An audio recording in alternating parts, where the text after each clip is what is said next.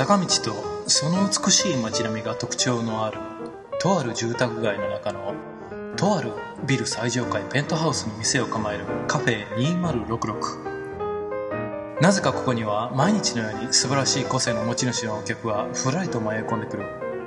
さて今日はどんなお客が扉をくぐり抜けてくるのだろう。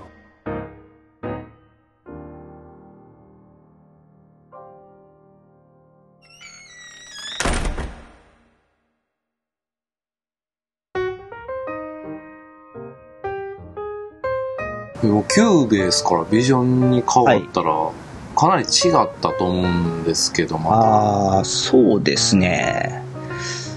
なんかこう、キューベースは特殊な、はあ当たり ST はワンボタンじゃなくて、い。はい。えっ、と、マルチボタン、あの、右クリックと左クリックとあったんですけど、はい。はい。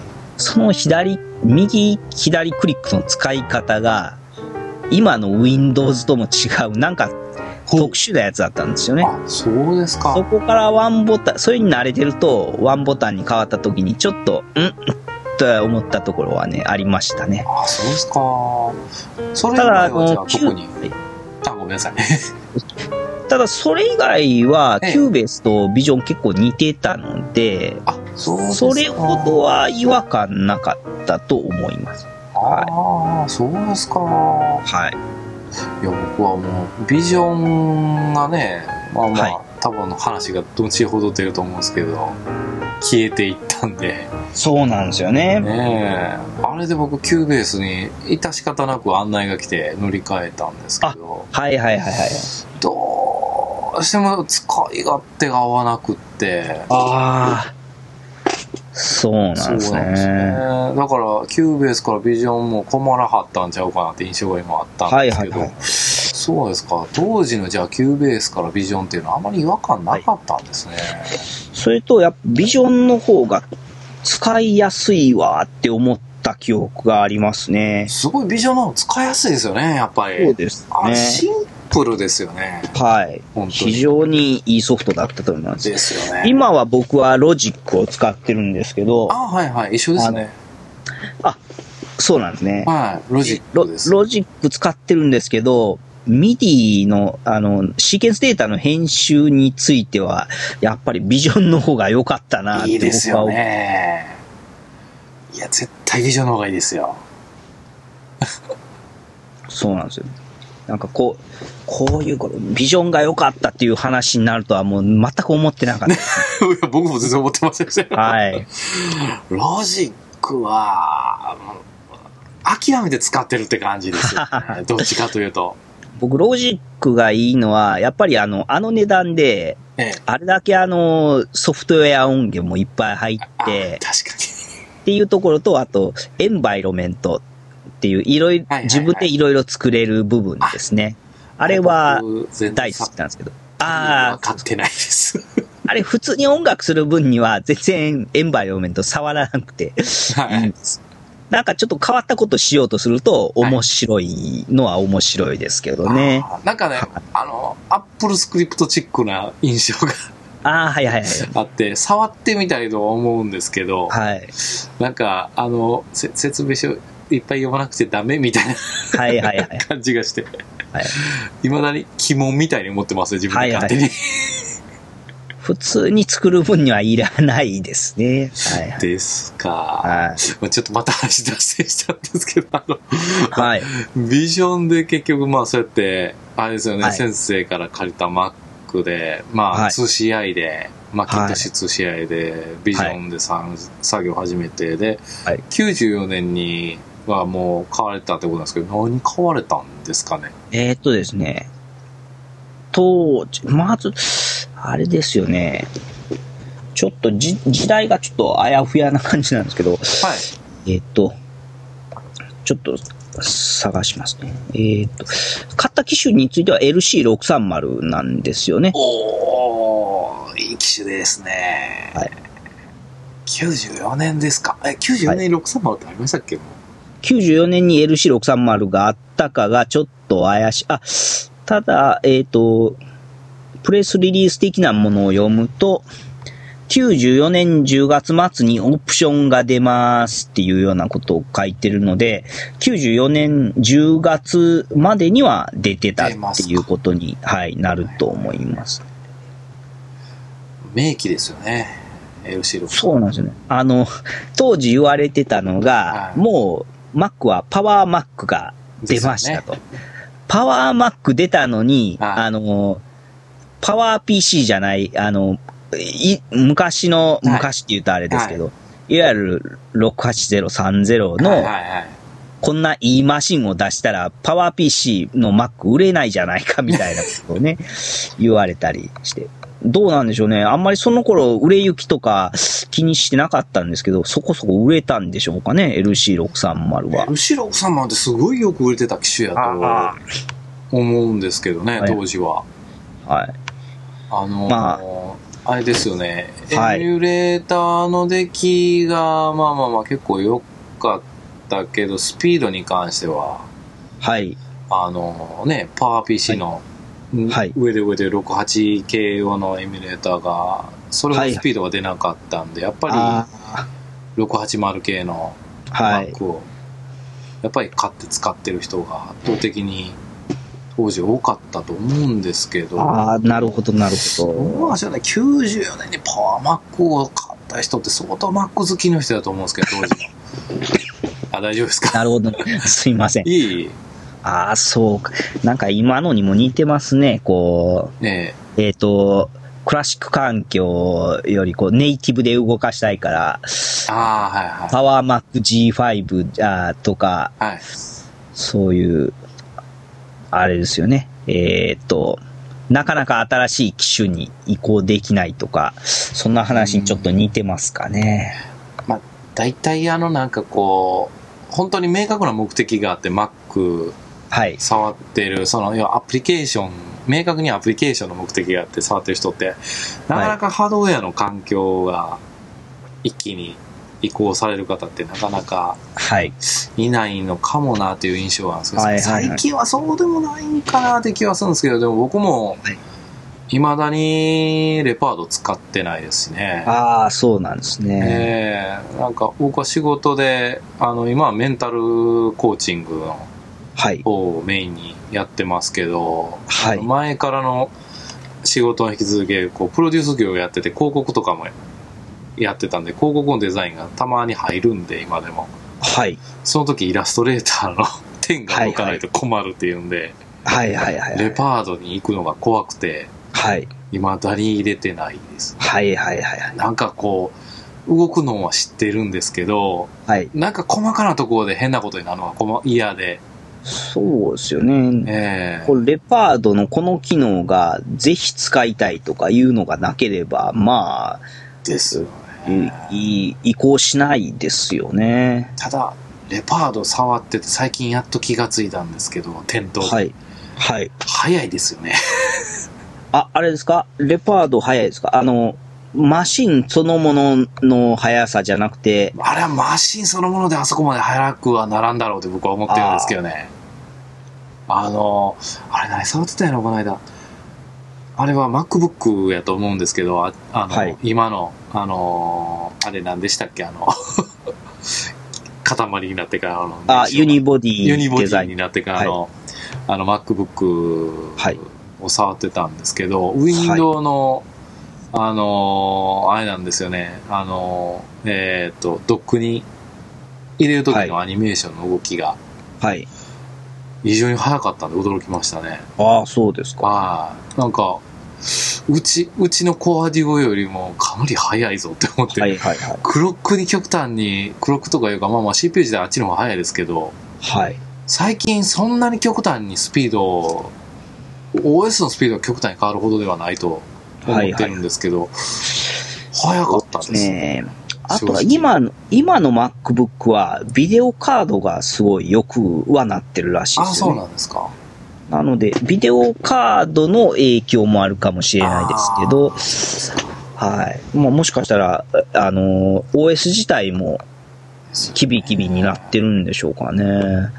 まあ OS っていう話が出たんですけど、はいまあ、そのついでに行くと当時のまあ、パワーマックの話に戻るんですけど、はい。当時のパワーマックに載ってる OS って、ほとんどパワーマックでか、あれですよね、ネイティブじゃなかったんですよね、あ OS ー自体が。あ、そうなんですね。あ、なんかそんな話聞いたことあるような気もします。すよだから余計に当時パワーマックを買っても、はい。それほど恩恵に預かれなかったっていうはいはいはい。印象があるんですよね。もうそのネイティブで書かれたアプリケーションを動かすっていう明確な目的がある人は良かったかもしれないけどっていう感じですかね。はい。まあ本当に僕もパワーマックに乗り換えたのって98年ぐらいですかね。そうなんですね。それまで全然使う必要が感じられなかったですね、僕自身は。はいはいはいはい。ええ初めて買ったのはパワーマックの7500の中古なんですけど、はいはい。その時、でもまだ、えー、98年なので8.5がやっと出るぐらいですかね。ほええまああれでも確かどうやったんでしょう。僕もそんなにめちゃくちゃ詳しくないんですけど、全部がパワー PC 用にはなってなかったような気がするんですけどね、OS の中身は。う。そうですね。ですよね結構引きずってたと思うんですよ、長い間。ほう。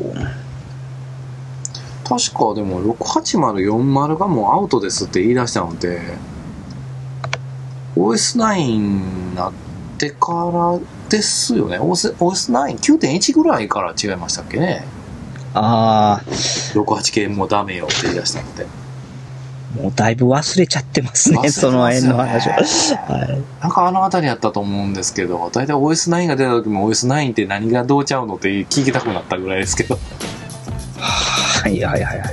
当時はなんか OS10 がもう発表されてるのにつなぎみたいな感覚しか見てなかったんではいはいはい。まあでも Mac 買ったらね OS9 が勝手についてきてましたからそうですねで。すよねまあまあじゃあ思いっきりすごいなんかこれ脱線しちゃいましたけどまああの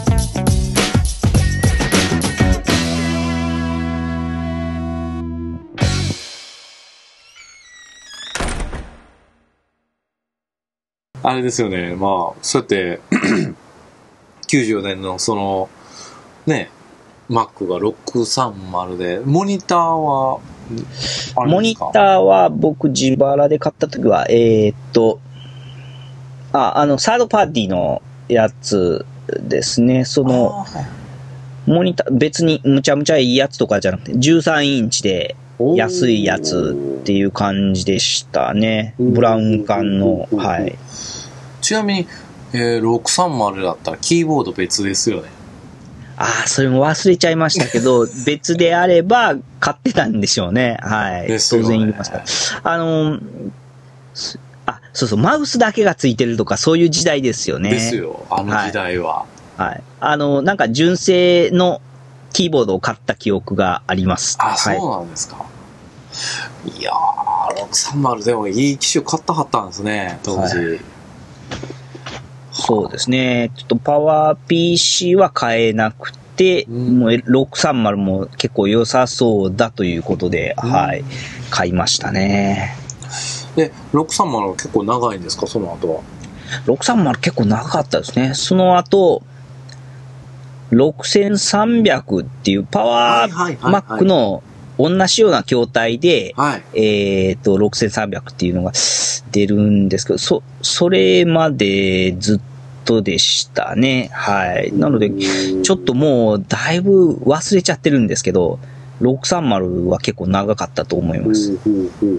で、その間、あの、中古で、えっ、と、パワーブックはい。145B っていうやつを買ったりとか、それで、やっぱノートも欲しくなるんですよね。はいはいはいはい。はい。ちなみに、あの、ま、Mac に移らはったんで、その時期に、はいあの、はいまあ、て、パワーブックの 145B も 145B ですか、はい変わって、その頃もうマグネットには、あ、マグネットまだ入ってないんですよね。はい。そうなんですか。はい。マグネットはじゃあまだもうちょっと後なんですか？えっと、マグネットもっと後ですね。ま、僕が、マグネットさんは知ってたんですけど、はい。一番最初に行ったのが iBook を買った後なんですよね。なので、もっともっと後です。iBook 出て以降なんて、もっともっと後ですね。はい。もう本当に最近ですよね、まあそうなってくると。まあ最近と、そ言うとまあ10の、年その頃に比べべたら、はい、そうですね。ああ、そうですか。えー、え、630で、で、6300ってなってくると、じゃあ、あれですよね。96年ぐらいえっ、と、でですすかかね。ね。95年か96年とか、そのあたりですよね。確か 603E かなんかそんなんですよね。ああの、6300はそうですね 603E ですね。ですよね。です。自腹で買ったのはそうなんですけど、まあ、それ以前にあの、僕、その後、こう、えっ、と、さっき言ってたゲーム会社に入りまして、はい。そこではパワーマックの7100を使ったりとかしてたんですよね。はい。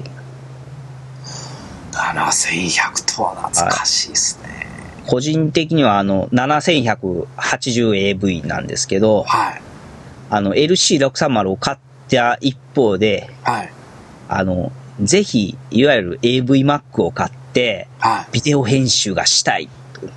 あん あんなマシンが買えたらなとか思ってたんですけど、はい。それ入会社入ったら、それが、あの、自分用のマシンとして当てがわれたんで、はい。あの、嬉しかった記憶がありますね。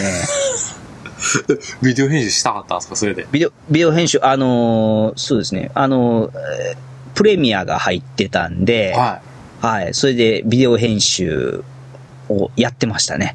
はい。仕事は音楽なんですけど、はい。まあ、あの、でも映像に対して、い。はい。あの、ゲームの映像に対して、こう、はい音楽をシンクロさせることとか多かったので、はい。はい。結構、映像編集ソフトはよく使ってましたね。あそうですか。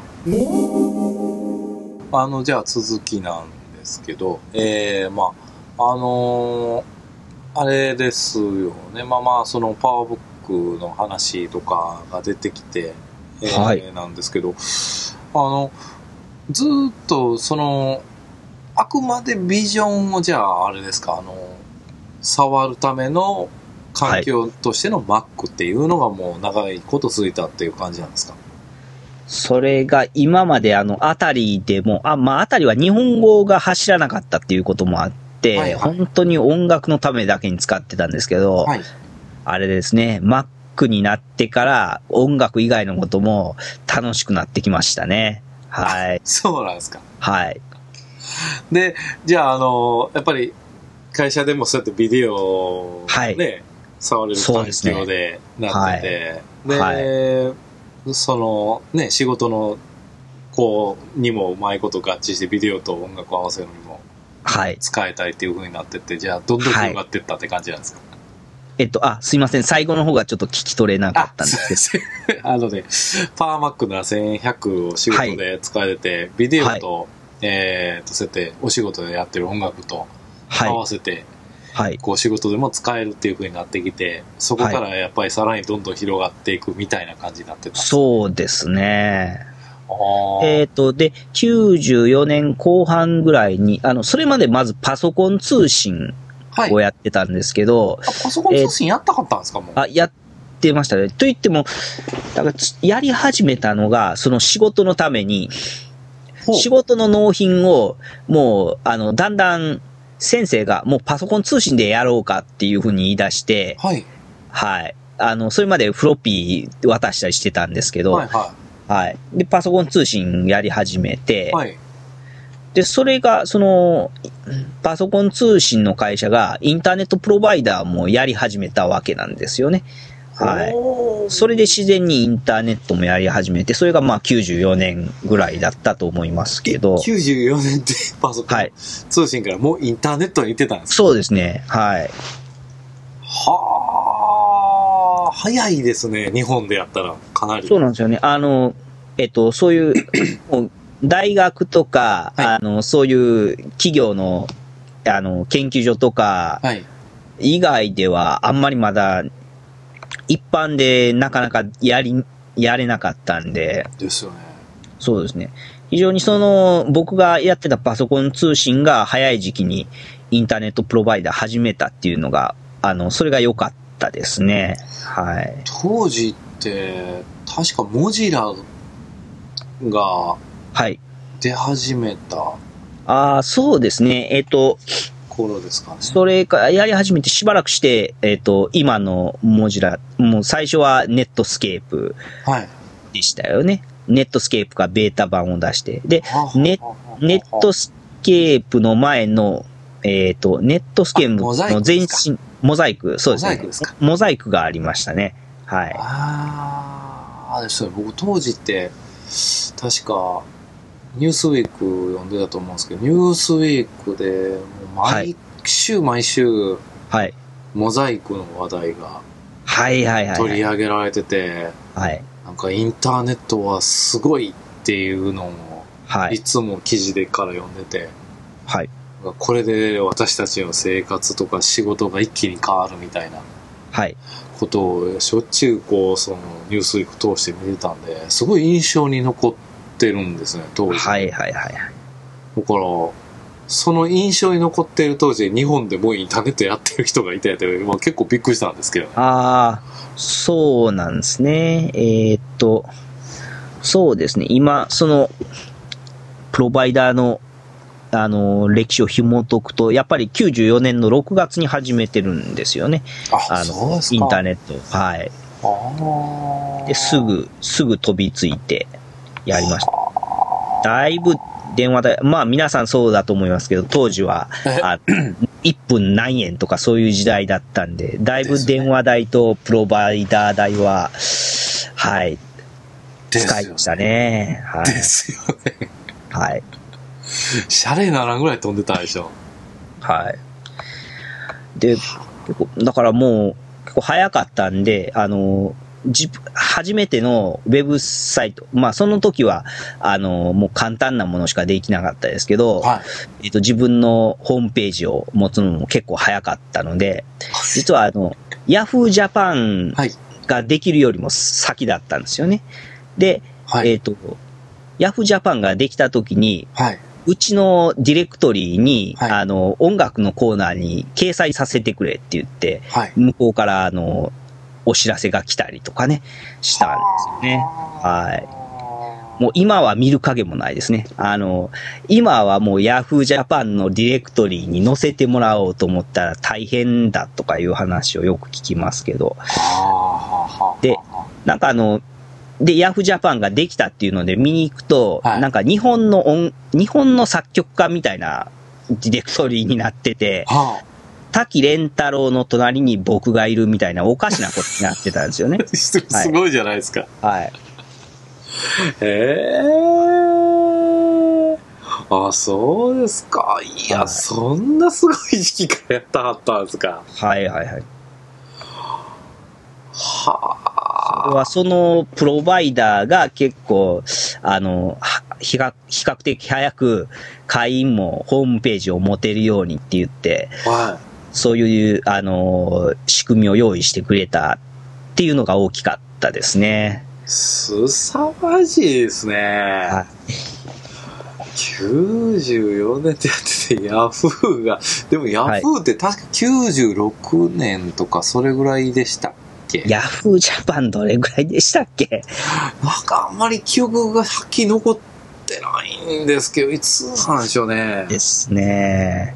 ちょっとヤフージャパン、やっぱ調べてみようかな。あれですよ。本家は結構早いんですよね。そうですよね。もう僕がインターネットやり始めた時には、そういう検索の代名詞みたいに、もう Google ができるはるか前です。ですよね。あしかヤフージャパン。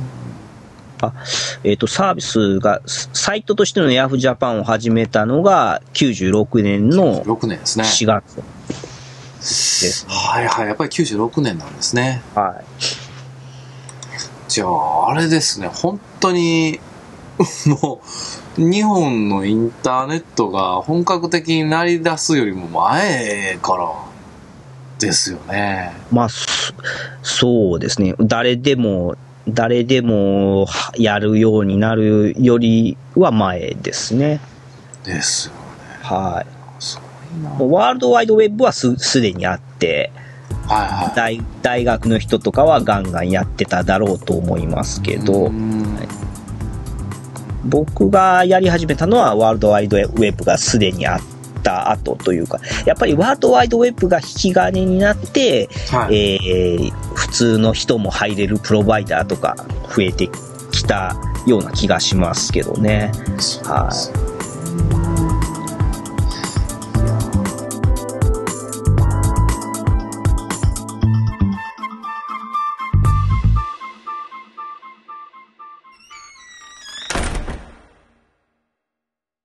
まあまあ話が出てるんで、ついでってな感じなんですけど、はい。あの、95年にまあ阪神大震災があって、ああ、はい。でその半年後に阪神大震災の裏側で実はインターネットはい。とか、まあ、えー最近は、ちょっとあの、マグレットで知り合った方になんか実は無線機がめちゃくちゃ活躍したと聞いたんですけど、あ、そうなんです。えーなんかあの、あの阪神大震災の裏側ですごくインターネットが活躍してたっていう番組で、はいアップルが100%スポンサーになった番組が当時7月にやってたんですけど、はい。そこで、あの、結構、あの、詳しくインターネットのことをはい。説明してたんですよね、当時。はいはい。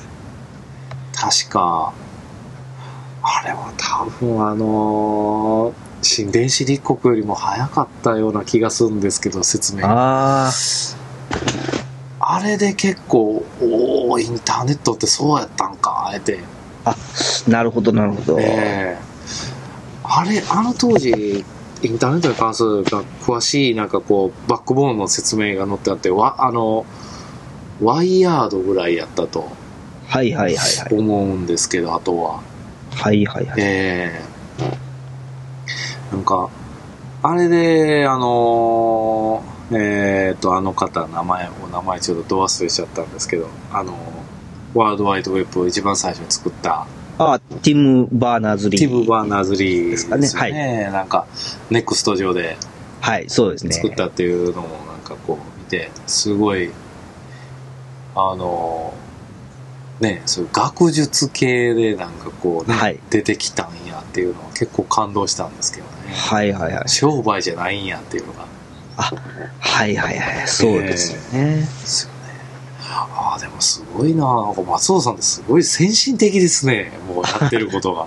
ああ、なんか、たまたま運、運が良かったんだろうと思いますけどね。そういう仕事的にもそういう環境に恵まれて。はい。いやいやた、だ、押村区はそういう、なんていうんですかね。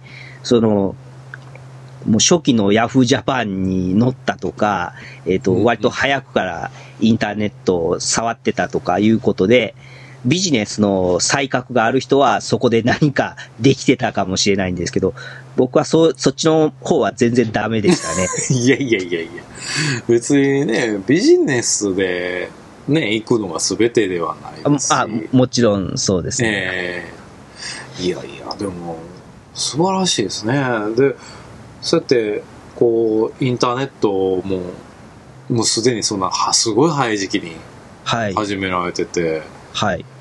で、えーまあ音楽でインターネットに、まあビデオですか？ビデオ編集でもはいやったはったんですか、もうえーと編集までは。いわゆるアナログで、ええもう 2, 2台のデッキを使ってはい、カット編集っていうんですか、あーそういう、そういうもう、あ完全に家庭用の機材で少しやってたぐらいですね。はい。Mac 上ではやってられなかったんですか？そうですね。Mac 上ではそのパワー、パワー Mac7100、あの、いわゆる AV ええ Mac ええええになってからですね。はあーあれ、AVMac でははもう編集はされてたんですか？い。AV Mac では、はい、あの、ま、その当時はそんなに解像度も高くないですけど、一応やってましたね。あ、そうですか。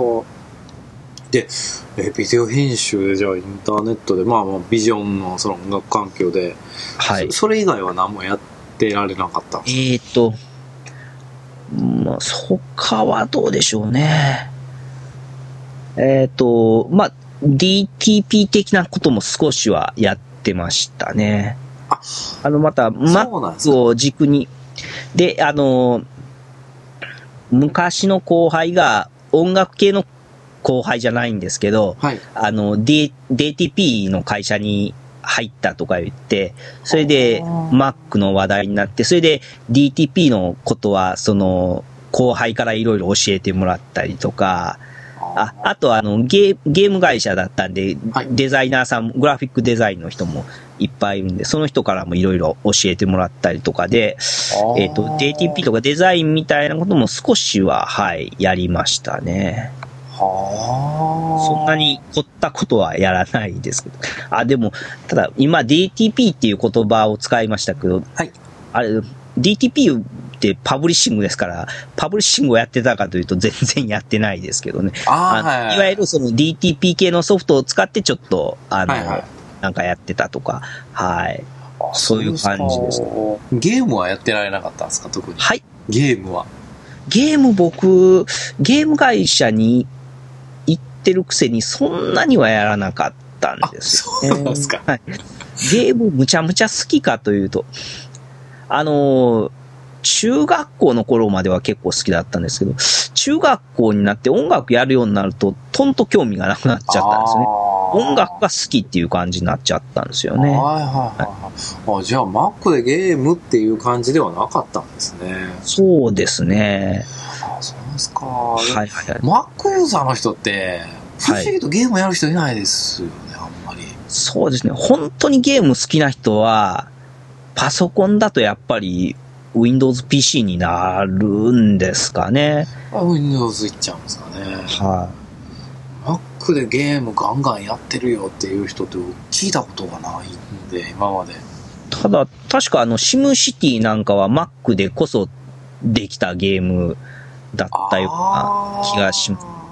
だからあの、やっぱり、GUI パソコンが、はい。あの、もう、Mac だけみたいな時代、まだ Windows が3.1とかだった時代だと、あの、Mac 用のゲームも華やかだったかもしれないですね。Windows 95以降はもう、ピパソコンでゲームってなるともう Windows にですね行っちゃったような気がしますけども、はい。ですよね。あそうですか。でも、あれなんですよね。その時代になっても Windows は行かれなかったんですね。えーっと、そうですね。あの、もう仕事も音楽の仕事だったんで、Windows PC を使う用事があのはいはいはいほとんどないんですよね。ああ、そうです Mac かさえあればっていう。はい。あの、各ゲーム機の、家庭用ゲーム機の開発環境も Mac 用に提供されてたりしてましたんで、はい。そうなんですか。お音楽に関してはですけどね。ああ、はいはいはい。プログラマーさんはやっぱりみんな、あの、Windows PC とか使ってましたけどね。そうですか。はへーいで、はい家でも、家庭においても特に Windows PC が必要っていうことがなかったので、はい家ではもう、未だに Windows 触ることない、あ、家庭用ではないですね。ああ、そうなんですか。事務用として会社からあ当てがわれてる Windows PC があるぐらいで。あ、はいそれはご自宅にあるんですか？はい、そうです、そうです。おえ、自宅に持って行っていいんですか、今？あ、それはあの、あれなんですよね。逆に、あの、自宅でなんか作業したいときは、もう私物パソコンを使うなっていうことになってるんですよね。あうちの会社は。で、もう完全にそこは徹底されてると。そうですね。素晴らしいですね。なので、あの、やっぱり、セキュリティ事故が増えてきたんで、ですようち、うちもやっとかんとやばいっていう感じなんでしょうね。かわいそうなぐらいがんじがらめですよね、今、その。そうかセキュリティっていうか、はい。そうですね。窮屈ですね。窮屈ですよね。そうですか。なんか話続いちゃいましたけど。はい。あ、大丈夫ですかはい。えっと、大丈夫ですか続けても。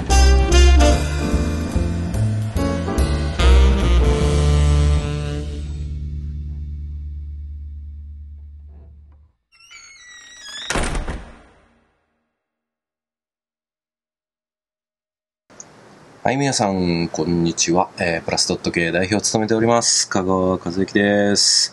あ、プロコーチ抜けてましたね。プロコーチ香川和之です。皆さん、毎度です。えー、すいません。ちょっと今回はあの配信がちょっと遅れてしまいましたが、ちょっとバタバタしてまして、本当に申し訳ないです。えー、さてはて、あのー松尾さん、第3回目ですね。えー、話いっぱいする出ましたね。本当に僕のリードが、あの、非常に人に釣られやすいっていうのがよくよく、あの、見えてくる 回で、いや、本当に、あの、結構自分でも振り返りができました。えー、本当に松尾さん、機会をありがとうございます。ということで、ちょっとあのー配信させていただいている中にちょっと気になることがありまして、えー、あのー Mac のことに関してなんですけど、680の K のあのシリーズですよね、に関して OS の起動がどうのこうのっていう話が出てきたんですけど、あのちょっと調べてみましたら、MacOS の8.1までが 68K で、えー起動できる機種でした。あの、ちょっとその辺ですね、えーこのまま流しっぱなしにするっていうのは申し訳ないので、えー訂正させていただきたいと思います。さてはて、あのー先日、前回ですかね、えー コメントなかなか少ないんで、皆さんよろしくお願いしますということでお願いしましたら、早速いただきました。ありがとうございます。えー、深夜0843、えー、前回はプレゼントも申し込みいただきましてありがとうございます。えー、早速コメントをいただきましてありがとうございます。えー、読ませていただきます。えー、いつも楽しく聞かさせていただいています。ちょっと噛んじゃいましたね。えー、プレゼント外れました。残念。申し訳ございません。えー、厳選なる抽選をさせていただいたんですが、はい。えー、深夜さんには当たらなかったですね。申し訳ないです。えーはい、えーやはり抽選があるとワクワクしますね。えー今回の松尾さん、楽しく聞いています。えーワンボタンも欠かさず聞いていたので、松尾さんの人となりがよくわかり面白いです。本当そうですよね。あの、僕もそう思います。えーはい。えーワンボタンでは、いつも冗談ばかりの松尾さんの別な側面を見た気がしました。ありがとうございました。いや、こちらこそありがとうございます。いつも聞いてくださって本当に心から感謝しております。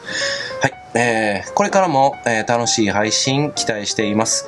コメントが少ないとのことでしたので、あえてコメントさせていただきました。またしますね。ぜひぜひよろしくお願いいたします。いや、本当に深夜084さん、本当にありがとうございます。あの、皆さんもぜひ、あの、コメントいただけましたら、あの、読ませていただきたいと思いますので、よろしくお願いいたしたいと思います。えー、ま、引っ張ってもなんなんで、また次回も松尾さん続きます。それでは皆さん、えーまたお会いしましょう。それでは、また。